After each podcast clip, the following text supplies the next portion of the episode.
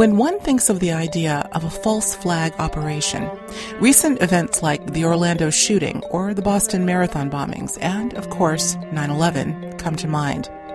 But is there a longer lineage and history to false flag events?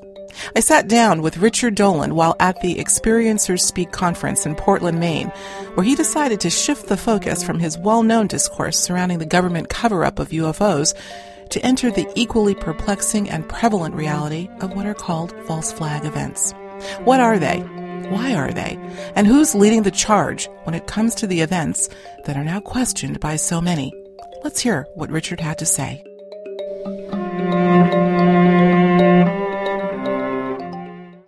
Richard, you are a lot of things to a lot of people. You are known for your research, your stellar research, into what we call, and I put in big quotes, the ET UFO phenomenon. But all of a sudden, we see a little switcheroo on you. We're now talking about something that I'm going to say is loosely called false flags. Right. And you've decided to delve into that a little bit. What's where, where did this transition or the, the, the feeling to migrate into something like this come? Uh, well, it's the way I see it. I've always been a very politically oriented um, individual my whole life. I came into the UFO field over 20 years ago through the field of politics. Uh, I had been studying a great deal of Cold War history, international geopolitics as a young person. And back in the early 1990s, I, through that, I stumbled really into the UFO field, and I've always studied UFOs in a political manner, primarily.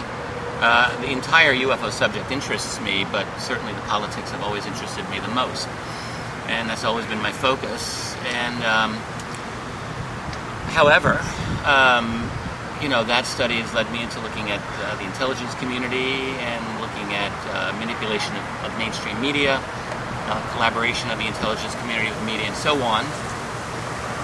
So, when, uh, particularly when 9/11 happened, uh, which you know, this is something that has affected the entire world, but on a personal level, it affected me as my father uh, was a fire safety director at the World Trade Center when that happened.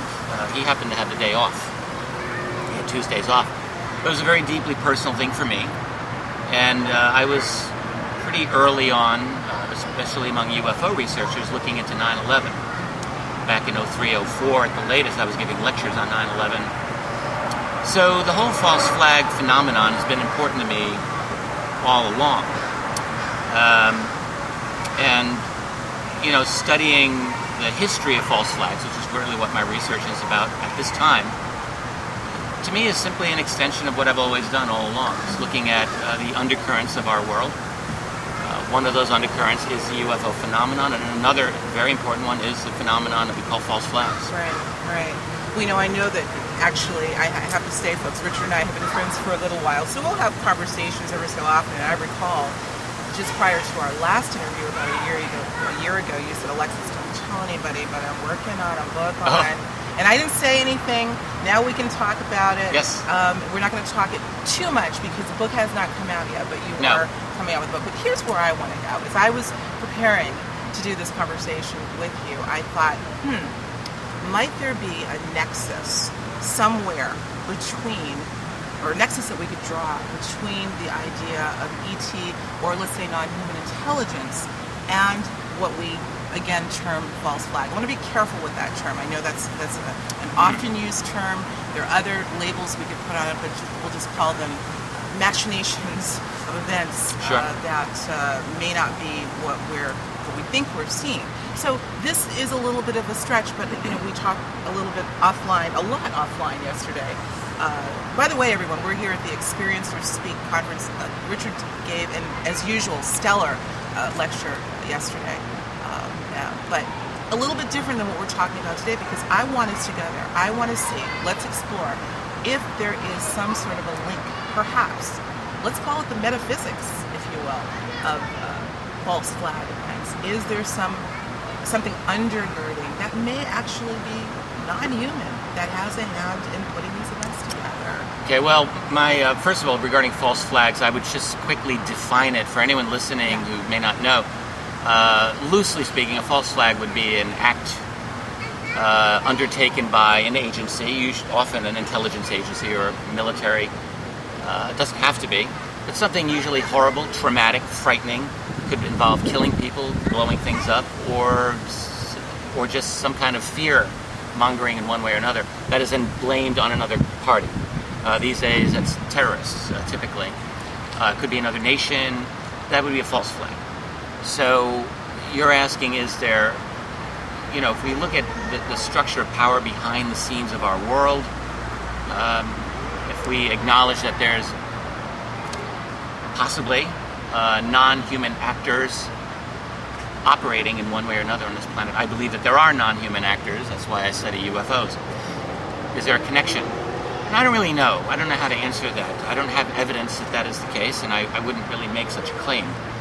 Um, I would say that the um, machinations and the motivations of those people at the top of our power structure are anti-human, are inhuman. Uh, if they're non-human, that's that's another thing altogether. But is it? I mean, again, we're going to explore here. Is, Is it another thing altogether? I, You- I don't know. Yeah. I just don't know. it again this isn't this is a little bit of a different style of conversation. Because Right. you know look we're all on a journey together. We're all exploring. And the moment we think we've got something nailed we say aha i don't know anything. I, I got to start all No, over again right. here. So again as i was sort of uh, pondering this this idea i said well if there could be some even tangential uh, connection between uh, and again, I, I, I prefer to use the term non-human intelligence and these sorts of things. Let's look at the common threads that would start to build a thesis. And what the first thing that came to mind for me was when you think of experiencers, you're, we're here at the Experiencers Speak Conference, of course, and what we heard was, was story after story. Of course, there's a spectrum of, of accounts. There was, yeah. Again, you're looking at many cases of people in fear, feeling hopeless, and anxiety-ridden there I, I thought to myself, aha, that with the experiencer, but again, when we're seeing these events like 9/11, what were the uh, what were the psychological implications of that? Fear, anxiety, Yeah. but obviously a sense of hopelessness. You see? I uh, completely concur. I mean, I, I don't know, like when, in the book that I am working on, I am not uh, tying false flags in with an extraterrestrial phenomenon. I'm not doing it. Um, I don't see evidence of it. What my work with false flags is very distinct, and what I'm trying to do is take an analytical approach to false flags first and foremost, as well as a historical approach. So by that I simply mean, um, you know, if I'm doing a history of false flags, which I'm trying to do, that is, yes, I try to identify what appear to be possible or probable specific false flags in our 20th and 21st century primarily. I do look at false flags as primarily a modern phenomenon, not an ancient phenomenon primarily. You've said that. Yeah, and I, I Where's that coming from? What, if you could sum up, Yeah. what, how, how did you come to that conclusion that perhaps this is more of a modern, uh, you know, Well, when I- infrastructure than when I first started researching this, uh, you go on the web, you'll see lots of websites that will say what false flags go back to ancient times. And often they'll cite things like the burning of Rome and blaming it, uh, you know, Nero burning Rome and blaming it on the Christians and so on. And so when I began research, I was inclined to accept the fact that false flags could be an ancient phenomenon. But as I looked into it, I, I decided they were really not. Um, because uh, there may have been a few false flags in ancient times. What there definitely is in ancient times are what I, I call ideological false flags. So you create an enemy and you scare your population. Uh, think of the Inquisition in, uh, in medieval Europe. They come up with a, a false enemy, witches, uh, women who basically, were, about one million European women were burned as witches in the course of a century in medieval Europe. I mean, it was horrible. You create this enemy, you frighten the public, oh, we have to get rid of witches. And it was a great opportunity for the church, A, to consolidate its power over the population, because the church is here to save you from witches, as well as the church had the added benefit of stealing the land of people who were witches and uh, stealing the money of families of witches who would pay indulgences to the church. So just just as the U.S. government now will expropriate uh, property of people, uh, you know, that they say are growing pot in their homes and things like this. So it's a great racket. And so that's an ideological false flag uh, that, and those types of things have occurred throughout our history. But actual false flags, when you think of a covert op done by an, some agency, no, I believe this is actually modern. And the reason is that certain things came into widespread use following the First World War. A, uh, the industrial world was highly militarized after the First World War.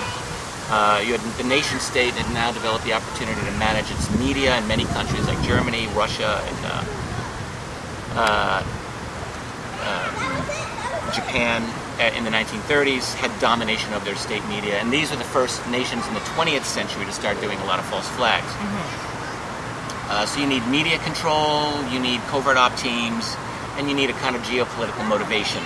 Ancient world didn't really have these things in place. Uh, there wasn't like a media. Ancient world didn't have control over a, media because there right. really wasn't any. Right. There were less channels, literally and figuratively. And, and also, I, I, will say this: when when I look at ancient culture, I'm I'm a student of ancient history, and uh, there was brutality. There was horrific, I mean, bloodshed. You know, armies would go into towns and just kill everyone in the town. There was no shortage of mayhem and brutality. But the idea of blaming an attack on another country, for example, in the ancient times, really would be considered a perfidious, evil thing and dishonorable. Uh, the ancient culture in most of the world had very, very strong uh, ideas about that sort of thing. At least as might, even like the Mongol warriors who would just lay waste, but they weren't really doing false flags. Mm-hmm. So I think this is something that we see in the modern era. The other reason false flags are necessary in the modern age is because we have an ostensibly democratic world. And so why that's important is it is necessary for governments to corral public opinion you know, in other in earlier times, if there was a, a, dictator or a king, he didn't really have to worry about getting the public behind him. He just did what he wanted to do. Uh, look at, at, places like North Korea today. If Kim Jong Un wants to get something done in his country, he doesn't need to do a false flag. He rules by fear, and he just does what he wants to do. And and he can't really do an international false flag, really, because he has no control over global media. Mm-hmm. So he doesn't really have the tools. You need the tools if you are uh, someone who can control widespread media and if you have an ostensibly democratic public that needs to be manipulated. And that is really the case we find in the modern world. Particularly after World War I, war itself became considered an immoral thing, wars of aggression anyway. And so nations would need a pretext to justify their aggression. And so false flags have become very handy. And that is really the primary reason why we see it as a much more thing in our era in the last century mm-hmm. than previously. And I think, uh, as I often like to say, if there were an Olympics of the false flags, the United States would get the gold. I've heard you say that. Yeah. Well, it's a good way to put it. I think it's it's exactly right. For very specific reasons, the United States is the leader in, in doing perpetrating false flags on the world. 9/11 clearly is the centerpiece of the false flag universe in the modern age, but uh, there are many that preceded it and have come since. Uh, I think we're in an era of false flags primarily for two reasons. Hmm. Uh, one has to do with uh, U.S. domestic and domestic politics of other nations as well, due to globalization. I'll speak to that now. So, through the 1990s and our own century, what we've seen is an uh, intentional and explicit uh, removal of much of the middle class of the U.S., and we saw this through, through globalization and trade treaties, even in the 1990s when uh, jobs would be exported elsewhere. Uh, this resulted in a lot of protests across the United States, culminating in probably the greatest of the protests of that era, which was in Seattle in 1999. People can look this up on YouTube. This is a huge event, November of 99, in which 40,000 or more people in Seattle shut that city down when the World Trade Organization, the WTO, met and convened. And they effectively were able to stop uh, many of the proceedings of that. It was an incredible event. Uh, and this is because people believed rightly that they had rights. Um, so false flags, on the one hand, I think are necessary by the by the state to intimidate the public, essentially to beat them over the head with a, a fear stick, a national security stick. well, say, that's ruling by fear. I mean, that's the point I wanted to sort of exactly, eliminate. Exactly. You, know, you, you said that you know a king, a, a bona fide king, rule doesn't need to create these sort of uh, these sort of events to fear because he, he rules by fear. However. Right in a, in a matter of speaking, the, the false flag event in and of itself has that outcome built in. So right. it's, it's building sort of a you know a stack of, I, mean, fear and anxiety. I, I would add, like, if, if uh, ancient kings had the ability to do false flags the way we can do them now, I'm sure they would have been happy to do them in many cases. But uh, the infrastructure really is in place now. So domestic politics in the U.S. and in other countries are a motivator. The other motivator, and this is primarily an American thing, uh, is international. Uh, the United States global policy, this is something Americans and people need to know, is based on, among one of the key things is the petrodollar system, and that means essentially dominating oil producing regions and making sure they sell their oil in dollars. This is a very important financial policy that the United States has had for decades. What that requires is that they control the politics of an entire swath of land that produces two thirds of the world's hydrocarbons from basically uh, Western Africa, West Africa coast in the north, all the way through the Middle East into Western Asia. A lot of oil and natural gas are produced there. And America's policy, they can't state this openly because it wouldn't be considered very nice, but is to dominate those regions to the maximum extent possible. And when uh, governments such as Iraq in 2000, which when Saddam Hussein began selling his oil in euros, or Muammar Gaddafi a few years after that when he started to threaten rolling out a gold-based dinar currency system. These are threats to the U.S. system, and those threats had to be eliminated. Um, and so false um, opportunities, false explanations are created by which things happen and justify invasions and regime change. Uh, 9/11 was very, very important. 9/11 justified not only the creation of a homeland security state in the U.S. and globally, because other nations have followed suit, but also justified the U.S. illegal invasion of Iraq and Afghanistan. They were illegal, um, technically. By the they, these were not legally done, and they were based on lies, and they were foundation for the invasion was, of course, 9/11. That's what motivated the public to uh, say, yes, let's go, let's go get them. So 9/11 was the great catalyst, and uh, has allowed the United States to continue its policy of geopolitical domination. Well, I know that the 9/11 sort of for whatever it was, and I, again, I, I, I try to be very careful about saying this is this or that is that, and I think you can probably speak to our audience and speak to everyone about. Uh, you know, being so quick to judge what is a false flag and what isn't. However, it seems that 9/11 was certainly the impetus or, or the Pandora's box that was open and started to open people's eyes to looking at the Yeah. Um, in, in, in, in hindsight, particularly, I mean, there are many people were now what 15, going on 16 years, I believe, past 9/11, and there are still people that are just kind of having their own personal epiphany that, hmm, let me look at this again. There's so many revelations are coming out, and I think I've heard you say, will we ever know exactly what happened and how it happened? Um, probably not. Right, I think it's very difficult. Yeah. We, we were not Is part it of. important to, to know. We weren't part of the what? club to do Yeah, it. Right. Yeah. Uh, like any false flags, in many ways, are harder to research than UFOs. Uh, with a good UFO sighting, you can have a report, sometimes military reports, declassified government documents, and you can you can say to the world, "Look, this this is a document. This proves that an object invaded sensitive airspace. This proves that this was taken seriously, and so on." And I can speak to that. A good false flag is a trickier thing to talk about because if it's done well, uh, agencies know very well how to cover their tracks. They're often good at it. What we have in our favor is A, there have been a number of absolutely exposed, legitimately exposed false flags. Can you name Um, some of them? Some of them were just in the planning stage, but they were, that's important. Um, yes, absolutely. And I'll get to that. And then the other thing is that there has been some very excellent independent investigation and journalism done on specific events that, um, short of a government acknowledgement, nevertheless show, I think, any reasonable mind that this is absolutely what it looks like. Now, in the case of proven ones, um, one that um, did not happen but was was proven to be in the planning stages, of course, uh, is known as Operation Northwoods. This is from 1962. This is a plan coming out of the Joint Chiefs of Staff of the United States that landed on the desk of President Kennedy. And the idea, this is an interesting idea. We were going to hijack several airliners, pretend that Cuba did it, and crash them into prominent U.S. structures in New York City. Sound a little familiar? Yes, indeed. Now, uh, Kennedy looks at this, and of course, that was going to justify an invasion of Cuba. Uh, because the Bay of Pigs had failed the year before, and the U.S. was still hankering to do regime change in, in Castro's Cuba. Kennedy saw this proposal and essentially said, "Not on. This is not happening. I'm not going to let this happen," and it didn't.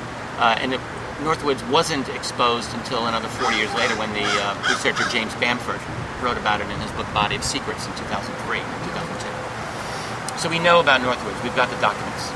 Uh, there were other false flags that were exposed. One was an Israeli one from the 1950s called the Lavon Affair.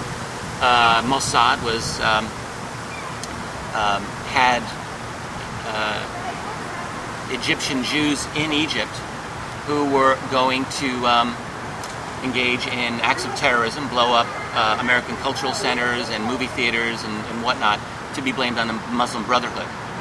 And the reason for this, uh, this was exposed. The Egyptian police found it out, and uh, confessions were brought out, and so forth. The idea was to prevent Britain from leaving the Suez Canal region because uh, Israel did not want them to leave the Suez Canal uh, due to terrorist uh, fears. Another one that was uh, certainly found out was, was a well-known one called Operation Gladio. Uh, after World War II, the uh, NATO nations created a bunch of uh, like resistance groups, operatives, in case the Soviet Union rolled into Western Europe. It would be like a French resistance to sort of reset if the Soviet Union were to take over Europe. Well, the Soviets did not take over Europe, and yet these groups were in place. In the nation of Italy, they had the bright idea of um, blowing up train stations and killing people and blaming it on the communists. And the reason for that was to influence domestic politics. Gladio operatives killed hundreds of Italians and hundreds of people over the years, and uh, they were effective until they were caught and found out, and that whole operation has been exposed. Mm-hmm. A nasty bit of business.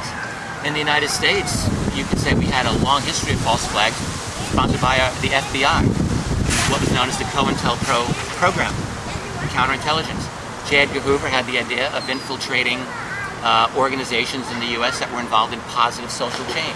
Students for a Democratic Society, Black Panthers, and other organizations that were infiltrated by FBI, that agent provocateurs who would in, infiltrate those organizations, radicalize them, promote violent actions that would then discredit those organizations to uh, justify bringing the hammer down on them.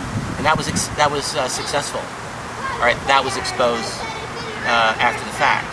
So these are these are absolute examples that we know of of government agencies perpetrating violence on their own people mm-hmm. and using that as an excuse, as an example, um, as reason to then promote their agenda that could not otherwise be promoted. You really of gone down the, the road of history, which of course is what you're known for, and I know our audience will appreciate that. Uh, you say that we now know that, but I, you know, I have to say honestly, you know, you've done your research. I'm sure there are a lot of folks in, in our audience and beyond that weren't aware of that playbook and, and you know what the what the outcome was uh, or what these events were designed to do.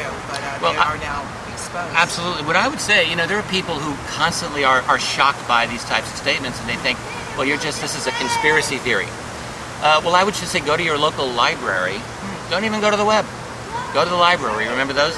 And there are books on COINTELPRO. Huh. The history is there. It's uh, in the academic libraries, it's in public libraries. Read about it. Uh, it's a, a, very nasty bit of American history, and right. it, it, shows it's not an exception. It's actually how, how they work. I will add also that the phrase conspiracy theory is a CIA creation. That, that people, people need to understand that when you when you read a journalist talking about conspiracy theory, or when you yourself use the phrase conspiracy theory, you are doing the Central Intelligence Agency's work, for, them. Right? And they came up with this phrase in the uh, late 1960s in a, a classified document as a way of dealing with theories, alternative theories of the Kennedy assassination. Uh, because even in the 1960s, there were people who said, you know, there are some problems associated with the official explanation of the Kennedy assassination. And the CIA was involved very much in trying to manage that process. And the phrase conspiracy theorist, conspiracy theory was promoted by the CIA through mainstream media as a way to uh, engage in subtle ridicule of those theories, and it's highly effective. I think it's been very effective, absolutely. I, I, I try to refrain from using that word, but at the same time, speaking of looking things up in books, look up the word and the literal meaning. You know full well what it what it means. It's two or more people coming together to uh, to sign something uh, that will have a negative impact on another. So conspiracy is a part of organizational behavior in our world. absolutely. Uh, corporations certainly don't want to share their corporate secrets with another corporation. They're secretive. Uh, governments do not want to share their activities with other agencies. Uh, you know, that's sort of a conspiracy. This is acting in secret. It's acting in concert. Many of the uh, actions that these agencies do is not legal. It's not ethical. Right. And so, what is that if not a conspiracy? You know, there's something I want to bring up in terms of, again, going, and I'm a fan of the library. Yes, I do remember that we're researchers. I think it behooves us to spend a little bit of time in authentic uh, libraries that we can touch and feel. Um, and you say that this information is there for those who will look. Um, I have often wondered, Richard, particularly with in this era of false flags, and there seemed to be sort of a playbook that now a lot of people can somewhat, to some extent, follow. Yeah. Do you think that those who are behind putting these things together, at least in part, are planting certain patterns for people to recognize? In other words, are they really trying to hide? I think there's a, there's a very deep psychological uh, framework that we could maybe look at here. Uh, are they really trying to, you know, hide? hide we, we've heard the term hiding the truth in, In uh, plain sight. sight. That's it. You're asking an interesting question, Alexis. I think, uh, well, on one level, there's there's a pattern to many of these false flags. There are certain things that we can look for, um, and I can speak to that. And then the other thing is, is there this little secretive little like dropping of clues? Right. Is what you're asking, and I don't know where I stand on that. There are there are people who will um, make, you know, point out that there are hints about 9/11, for example, that were dropped in our popular culture before most. 9/11 happened, and that is interesting to me. Um, I'm still not sure exactly what I want to say about that. Uh, relating to the, the profile of false flags, I think we can say there are is there a profile of a false flag, and I think the answer is basically yes. That profile is constantly evolving, though, so it's not um, it's not a it's not static. But you know, when you when there is a horrible public event that happens, a dramatic, traumatic event that gets instant media saturation, in which the culprits are virtually instantly identified, um, in which there's uh, an immediate response that is generated as a result of that, typically a response that involves a progressive loss of civil liberties, uh, we have to be alert to what's going on here. Something, we're being played in some way. Um, there are a number of specific things that have happened with a number of these apparent false flags. The existence of multiple drills. I was just going to bring that up. Right. So uh, Unavoidable too. relating to whether it was 9/11 or the London 7/7 bombing in 2005. Um, some some of the mass shootings as well. There have been instances where drills have been in place on that very day that have, that were designed to deal with the exact event that occurred. Right, and this happened on 9/11.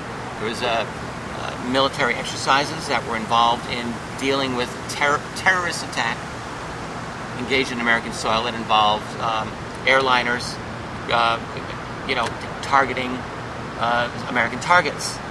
My goodness, uh, and then 9/11 happened. Um, so the question is, what does that mean? I think the best way to look at it is that multiple drills uh, serve two functions. One is they add to confusion on the day of the false flag, and I think would prevent uh, an adequate response to deal with the false flag so that you know what actually happens. But also in the planning stages, it's useful. Let's say we're both in the intelligence community and I'm planning a false flag and you're not planning a false flag, but you learn somehow about that I'm that this is being planned. I could say to you, "Oh no, it's just a drill," and and you're like, "Oh, okay." So in other words, it, it would it's a, it would be a way of kind of disabling inquiry within the intelligence community among people who are not in the know Okay, I understand. to kind of keep the whole operation uh, secure. I think it's useful. Now that that may change in the future because the fact is that researchers are onto this, and so it's entirely possible that future false flags may not have that feature. There may be other features. This is we're in a constantly e- evolving phenomenon here, and, and all of us who study this need to be alert that uh, you know there are those researchers who are looking at this, and that causes a response absolutely among agencies that are perpetrating this, and they're aware. So they have. To, it's like a it's like an arms race Right. of uh, inf- information. Right. Well, certainly, I know the phenomenon of drills um, have, have, you know, skyrocketed. I mean, you know, we're seeing it far more. As a matter of fact, I think I told you Right. just uh, a day or so ago, this past uh, weekend, uh, there was a well-announced drill of, of Black Hawk helicopters circling over uh, a major city, um, and it was, you know, well publicized. And yet, as as I look back uh, and, and looking at events that are questionable and the drills that were associated with them, don't recall hearing about those drills as much as you know others that may or may not have an event attached to it. So I think there again there's a measure of confusion because for those of, for those of us that are looking at events with with a, a, a you know a bit of skepticism these days, I, I would imagine those that are putting the events together are aware of those people too, and are part of the playbook is to confuse those people Yeah, as well I- as those that right. are I- I think- oblivious to it. I would think I would agree with that. Yeah, Yeah. I think so.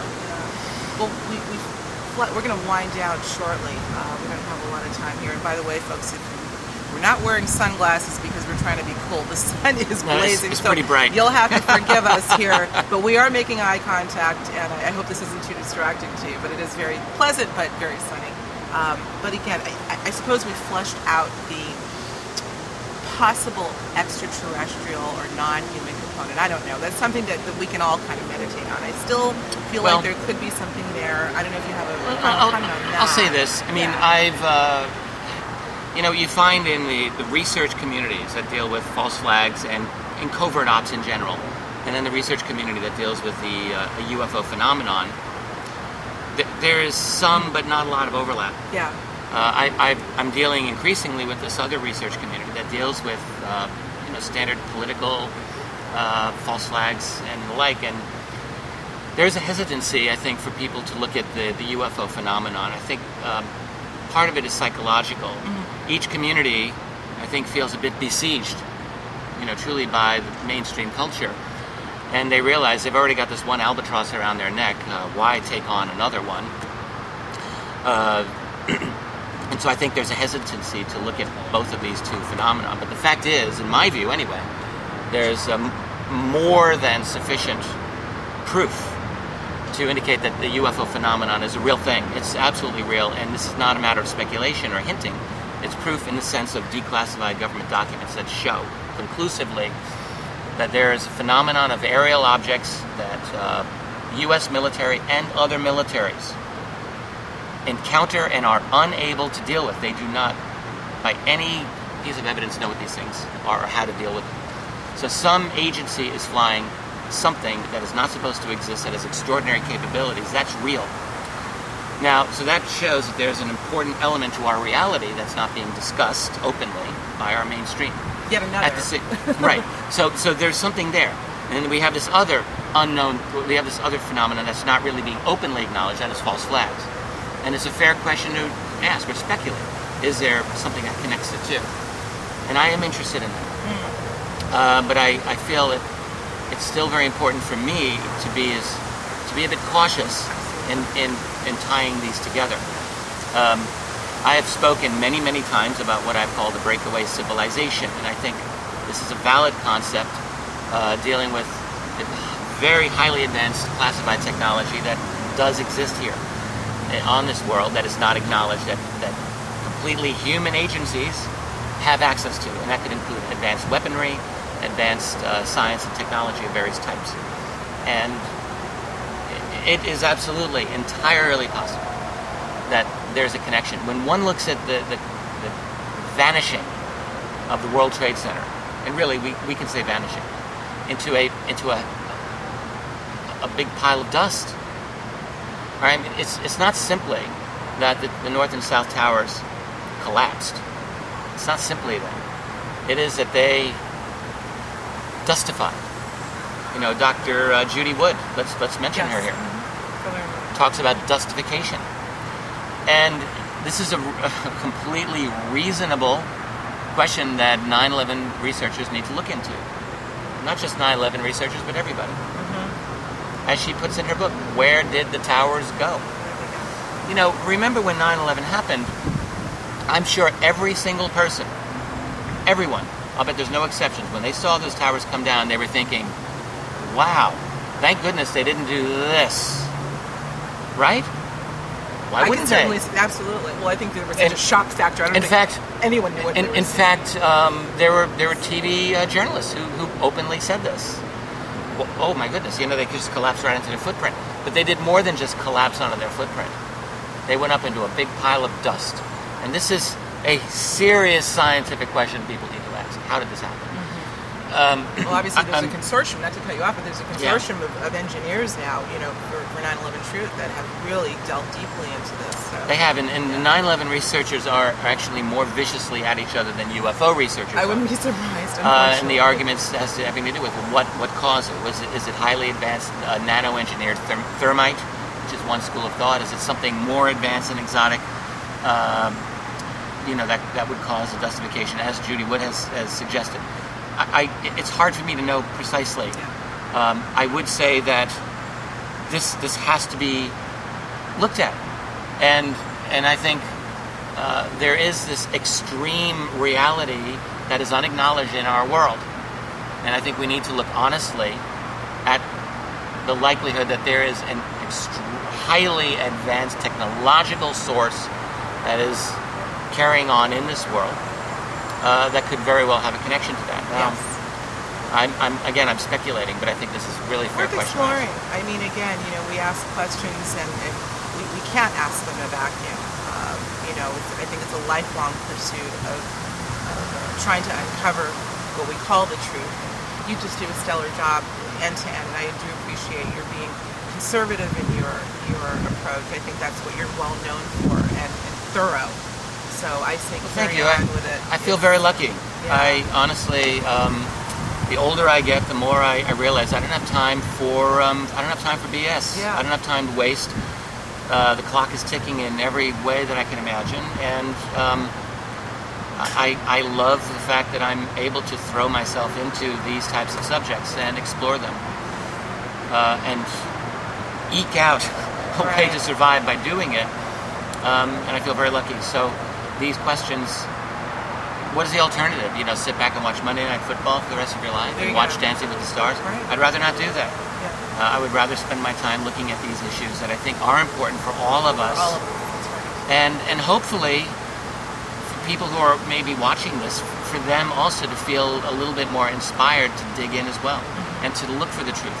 But what the last thing I would say to anyone who's watching this is, you know, they say, well, what can I do about this? And what I would say to you is, don't go into any any battle with the expectation that you're going to win and that this is the reason you do it. Don't go in because you have to win. That's great if you do. But do go into it because if you're going to live a life of integrity, and if you're going to live a life that's meaningful, then what better way than to than to search for what is true mm-hmm. and to speak out for the truth. And in doing that, what you find is that you gain your own power, you gain your own strength. In other words, you find resources within yourself that allow you to, to live a fuller life. It's really true. Once you once you start shedding the illusions that you were raised in Right. about your world and about yourself, uh, you're going through a process of, of self-realization and growth, Yeah. and you are then helping other people go through that process. And I I firmly believe now that it's on a matter of cultural change that we're really going to have the best chance of making true political change. It's got to be a mass culture shift, transformation that will then drive uh, the much needed political correction so that we don't have this discrepancy. The one mistake that I find people do make is when they say things like, well, what does it matter what the government thinks? We know what we think. I get that, but there's a danger with that philosophy. There's a danger is in acknowledging that the government has a right to lie. And I'm here to say the government does not have a right to lie. The government does not have a right to feed you, spoon feed you BS for the rest of your life. Right. Okay? You have a right to fight that. And and it is our job to make sure that the political institutions that exist in this world and in our country are responsive to us. And and that means not giving up on this idea of self-government and self-rule, rule of the people. That's what this is about. If there's one thing that um, offends me, I don't get easily offended, but I'm offended by the fact that I have a government that lies to me and um, and it takes my money to spy on me uh, in the name of uh, pretending that they're making me more safe. Right. I don't like being lied to. So I think it is our obligation as citizens, where, whatever country we live in, to, uh, to, to speak truth to power and to do our very best to realign that political system so that it speaks the truth. He, you know he wasn't going to let us up just coming down slowly. He had to really let you have it. so I appreciate you letting us all hear it with passion. I so appreciate the large measure of integrity that you bring to a field that has such a bullseye right in the center of it. Thank you so much on behalf of, of so many of us that are that are seeking truth and still have many questions. You uh, you're a beacon for all of us. Richard Dolan, thank you. Thank you very much, Alexis. It was a pleasure. Thanks, everyone. Take care. Richard Dolan's knowledge was clearly evident throughout this interview. But what struck me most was the passion that he conveyed right at the conclusion of this discussion. Righteous indignation is one word that came to mind while listening to his concluding remarks. The ability to create and sustain a government of self by the people and for the people is not unachievable. But first one must look, examine, and analyze where they are now in order to create a new roadmap for a path of true sovereignty. I urge you to visit the post that accompanies this interview at higherjourneys.com. There you will find show notes and also several critical links that Richard brought up in the discussion, including Dr. Judy Wood's thesis of dustification as it relates to 9 11 and the Twin Towers. As always, we appreciate your tuning in to Higher Journeys. Until next time, I'm your host, Alexis Brooks.